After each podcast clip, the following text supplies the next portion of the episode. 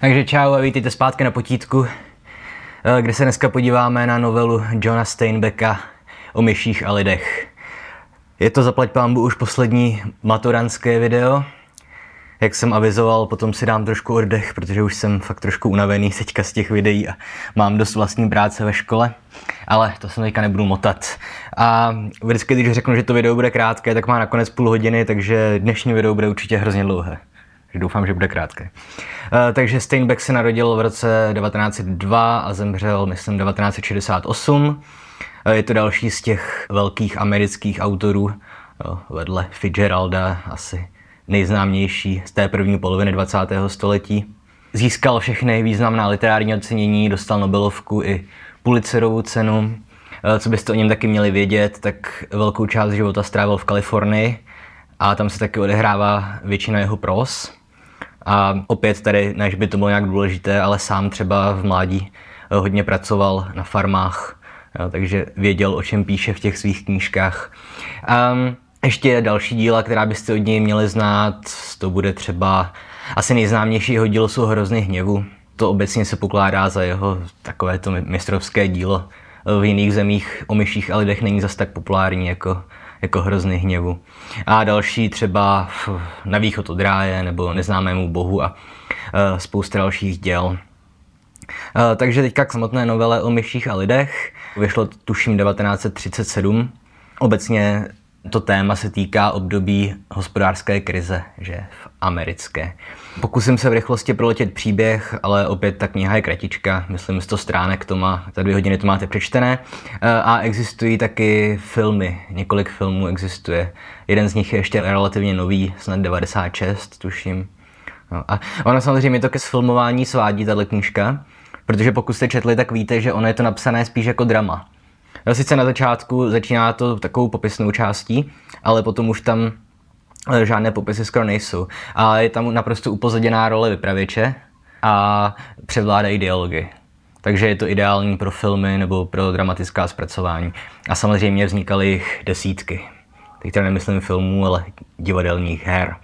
Takže o co tam jde? Hlavní hrdinové dva se jmenují George Milton a Lenny Small. Tady mimochodem bychom asi mohli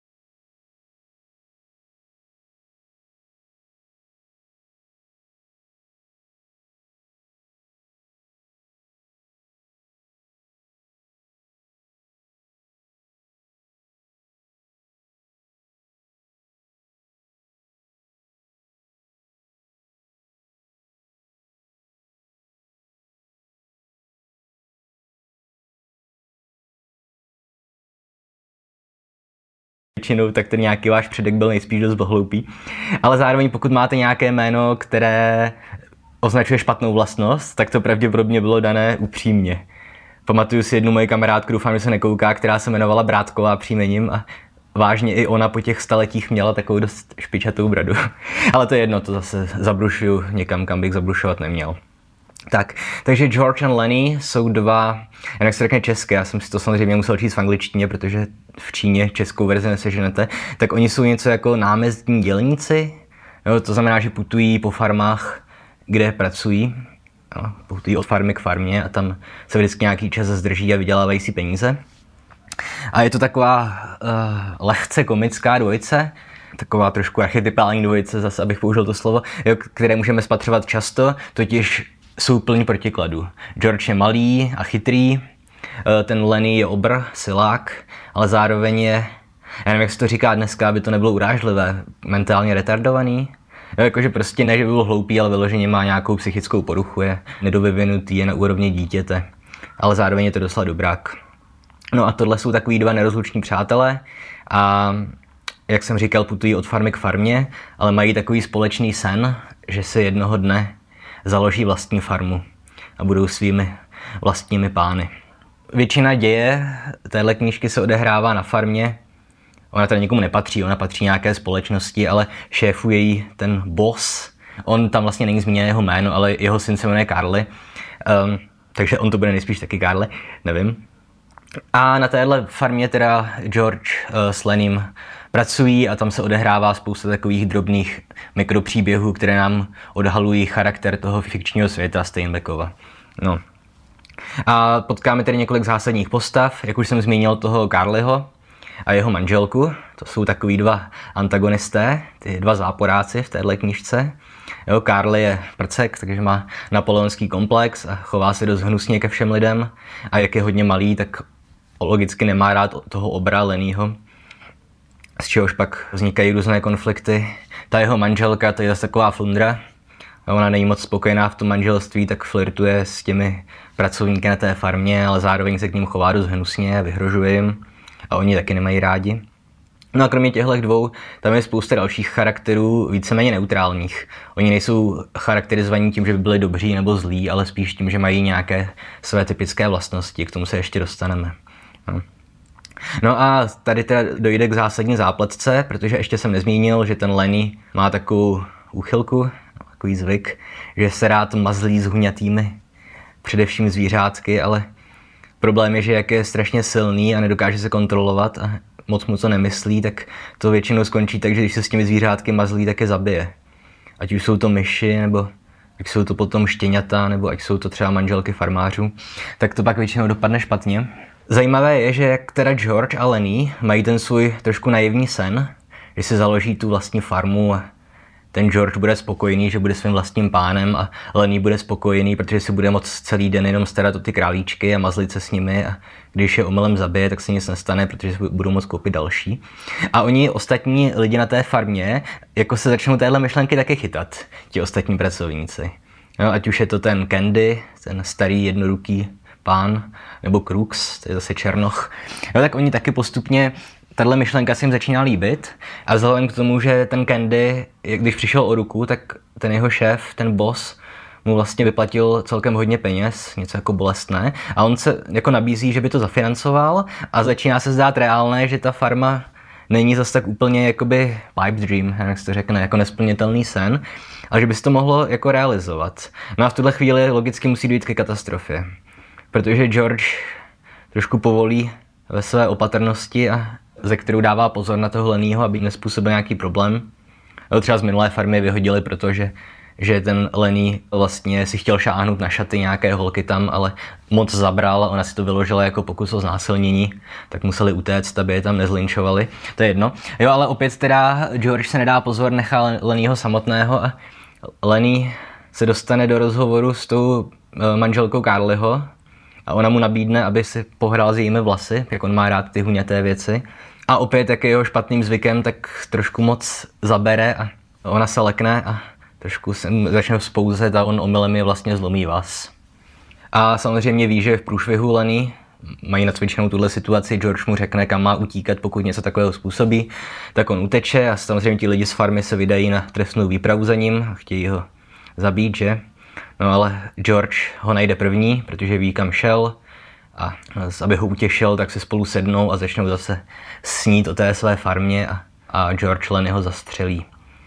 No to je od něj víceméně dobrý skutek, protože oni by ho nakonec stejně dostali a takhle mu aspoň ušetřil to trápení nějaké, protože oni by ho nejspíš omlátili a pak by ho věšeli a takhle mu trošku zkrátil to utrpení. No. Takže o co tady jde v téhle knižce? Eh, já myslím, že ona není dost tak komplikovaná na interpretaci, proto myslím, že to dnešní video bude fakt krátké. Vlastně jsem si tam našel jenom nějaká tři zcela zásadní témata. Jo, je tam spousta motivů, do kterých se dneska nebudu pouštět, jak jsem říkal, už jsem trošku unavený, ale můžete si všímat takových těch věcí, jakože když se mluví o lením, tak hodně ten vypravěč používá jakoby zvířecí charakteristiky a můžete si třeba všímat, jaké jsou role těch postav na té farmě, jo? že ten Candy tam slouží jako takový ten průvodce, že nám představuje všechny ty postavy a tak podobně. Ale t- eh, motivy dneska nechám stranou a, a chci se jenom podívat na témata. A samozřejmě zásadní téma je, je samota nebo osamělost. No? Protože to, že ten George a Lenny jsou přátelé, to je v tomhle světě myší a lidí vlastně výjimka. No. Ostatní postavy jsou všechny osamělé. A samozřejmě George nakonec taky skončí sám. No. To už teďka víme. No, ale podívejte se na všechny ty ostatní postavy. Carlyho manželka je taky osamělá, protože to manželství nestojí za nic a je to jediná žena na té farmě a ti ostatní dělníci tam ji nemají rádi, takže ona je taky sama pořád de facto. Candy, ten zase je osamocený proto jednak, že je kripl, že, že přišel o tu ruku, tak nemůže pracovat s ostatními a navíc ještě víte, že přišel o toho svého psa starého, což byl takový jeho jediný přítel věrný a ten Crooks, samozřejmě ten je zase osamělý, je to černoch, že a zároveň on se taky způsobuje sám, protože on má takové ty pocity jako sebe nenávisti, že není spokojený sám ze sebou. No ale zároveň jako další velké téma, kromě samoty, a ještě bych měl teda zmínit, že tady to tam je očividně jako autorský záměr. E, už protože se to odehrává poblíž města Soledad, nebo jak se to čte? Soledad, hádám. A nemusí to mít španělsky na to, abyste se odvodili, že to španělsky znamená samota. Že jako máte solitudo, nebo solitude anglicky, tak samota znamená soledad ve španělštině. Takže to, to tam zase na vás křičí ta knížka, že samota je jedno z hlavních témat. No a teda druhé téma, už jsem ho naznačil, je to, že vlastně ten svět, ve kterém se to odehrává, ta Amerika 30. let, je furt jako místo, kde jako nechcete žít. Je ta společnost je taková skažená a plná předsudků a nenávisti a rasismu a šovinismu a všech těchto věcí. Jo? Protože když jsem mluvil o té samotě, tak ono si všimněte, že ta samota je způsobená, buď se jí ty lidi způsobují sami, nebo ji způsobují svým bližním. Hmm. Třeba ta Karliho manželka je klasický případ. Ona na jednu stranu je sama kvůli předsudkům, protože je žena. Jo, jediná žena na té farmě, ale zároveň ona si tu samotu způsobuje sama. Jo, tím, že zkrátka se chová škaredě k těm ostatním lidem a vlastně se chová hnusně k tomu manželovi, i když něco zaslouží, ale ona tím, že tak jako ostentativně flirtuje s těmi ostatními lidmi na té farmě, tak tím taky vlastně vytváří ještě víc ten odstup mezi těma dvěma manželi. No. A tohle vlastně platí pro všechny. A myslím, že opět tohle je jedno z poselství té knížky, že tohle je zkrátka stav lidské společnosti a nic se s tím nedá dělat. E, jednak si to myslím proto, že ta knížka se odehrává v kruhu. Všimněte si, ta knížka začíná a končí na stejném místě. Jo, jako jaká je vlastnost kruhu, že je nekonečný a nedá se z něj vystoupit. Hm? A zároveň všimněte si, abych to uvedl trošku do kontextu jiných knížek, o kterých jsem mluvil, tak třeba Velký Gatsby byl napsaný a odehrával se v době vlastně vrcholu americké prosperity, ještě před krizí. A už tam Gatsby, nebo teda Gatsby, Fitzgerald, eh, byl pesimista. I on vlastně předpověděl to, že ten americký sen nepotrvá dlouho a že se zhroutí. A to se pak samozřejmě stalo skutečně. A teďka myši a lidi už se odehrávají v době pozhroucení, v době toho ekonomického úpadku, té ekonomické krize. A Třeba tady bychom mohli očekávat, že stejně jako Fitzgerald si uvědomoval v době prosperity, že přijde krize, mm, možná bych čekal od Steinbecka, že on třeba to uvidí obráceně a že předpoví konec téhle krize a zase to, že se budeme mít dobře. Ale on vlastně jenom akceptuje už to, že ta společnost je v takovém stavu, v jakém je. A když zmiňuji krizi, tak tím nemyslím jenom krizi hospodářskou, že nejde jenom o peníze, ale spíš tu krizi společenskou tu existenci těch předsudků a rasismu a všech těchto věcí. No. no a třetí téma, které jsem si v tom našel a které je myslím úplně jako očividné a zásadní, eh, je téma snů. A nemyslím snů jako freudovských snů, ale snů jako tužeb. Jo, a tohle je očividně knížka o tom, o zhroucených snech. A opět můžeme to aplikovat na všechny postavy. Máme George a Lennyho, kteří mají ten svůj jeden narrativ jediný, tu svoji touhu o tom, že si postaví tu svoji farmu. A když už už to vypadá, že ten sen se realizuje, tak se jim zhroutí. Mm. A opět, jo, ty postavy, které se na tenhle nápad chytí, jako je Candy nebo Crooks, tak oni taky mají ty své sny. Candy sní o tom, že zase jako bude mít nějaký pocit odpovědnosti, který ztratil po smrti svého psa. Crooks sní o tom, že konečně bude mít nějaký respekt od ostatních lidí, že bělchu, ku podivu. No, a třeba i ta Karliho manželka má taky své sny, které se jí ale nesplní. Ona se chce stát herečkou a doufá, že se najde přátele, ale nic z toho se nestane. No. A přestože tahle knížka je, jak jsem říkal, o zhroucených snech. Jo. A tohle jako není bezúčelné to ostatní věci, o kterých jsem mluvil, jako je samota, jako je krize společnosti, to je jenom část té struktury, která vede ke zničeným snům. Jo, tady nám vlastně Steinbeck parafrázuje jiného klasika literatury, totiž, že pokud máte nějaký sen, tak se celý vesmír spojí, aby vám ten sen zničil. Že? A jo, právě ta samota nebo ta společenská krize, i tohle jsou součástí té struktury, součástí toho vesmíru, který se takhle sjednocuje a aby vás zničil. Ale co je ještě zajímavé, abych to zakončil, tak ta knižka podle mě končí dost optimisticky. Samozřejmě smrtí hlavní postavy, že? Ne, eh, protože přece jenom všechny ty sny těch postav mají charakter jenom jako abstraktní, myšlenkový, ideový. Jo, oni, jim nejde o to mít vyloženě tu farmu, ale George chce být vlastním pánem. Uh, Lenny chce prostě si moc hrát s těmi zvířátky, že protože on nemá jako větší potřeby vzhledem ke svému psychickému stavu. Candy prostě chce se cítit odpovědný a bezpečný a užitečný. Crooks Jo, opět už jsem to zmiňoval, chce mít nějaký respekt k sobě i respekt jiných lidí vůči své osobě a, a tyhle všechny jako ideové sny se jim vlastně materializují uh, v podobě té farmy. On je to logické, že, jo? že zkrátka jako nějaké naše touhy ideové, že si je převádíme na nějaké materiální uh, entity, protože to je pro nás přirozené, nebo aspoň pro většinu lidí. Protože materiální věci se snadněji představují než abstraktní pojmy, jako je respekt a samostatnost.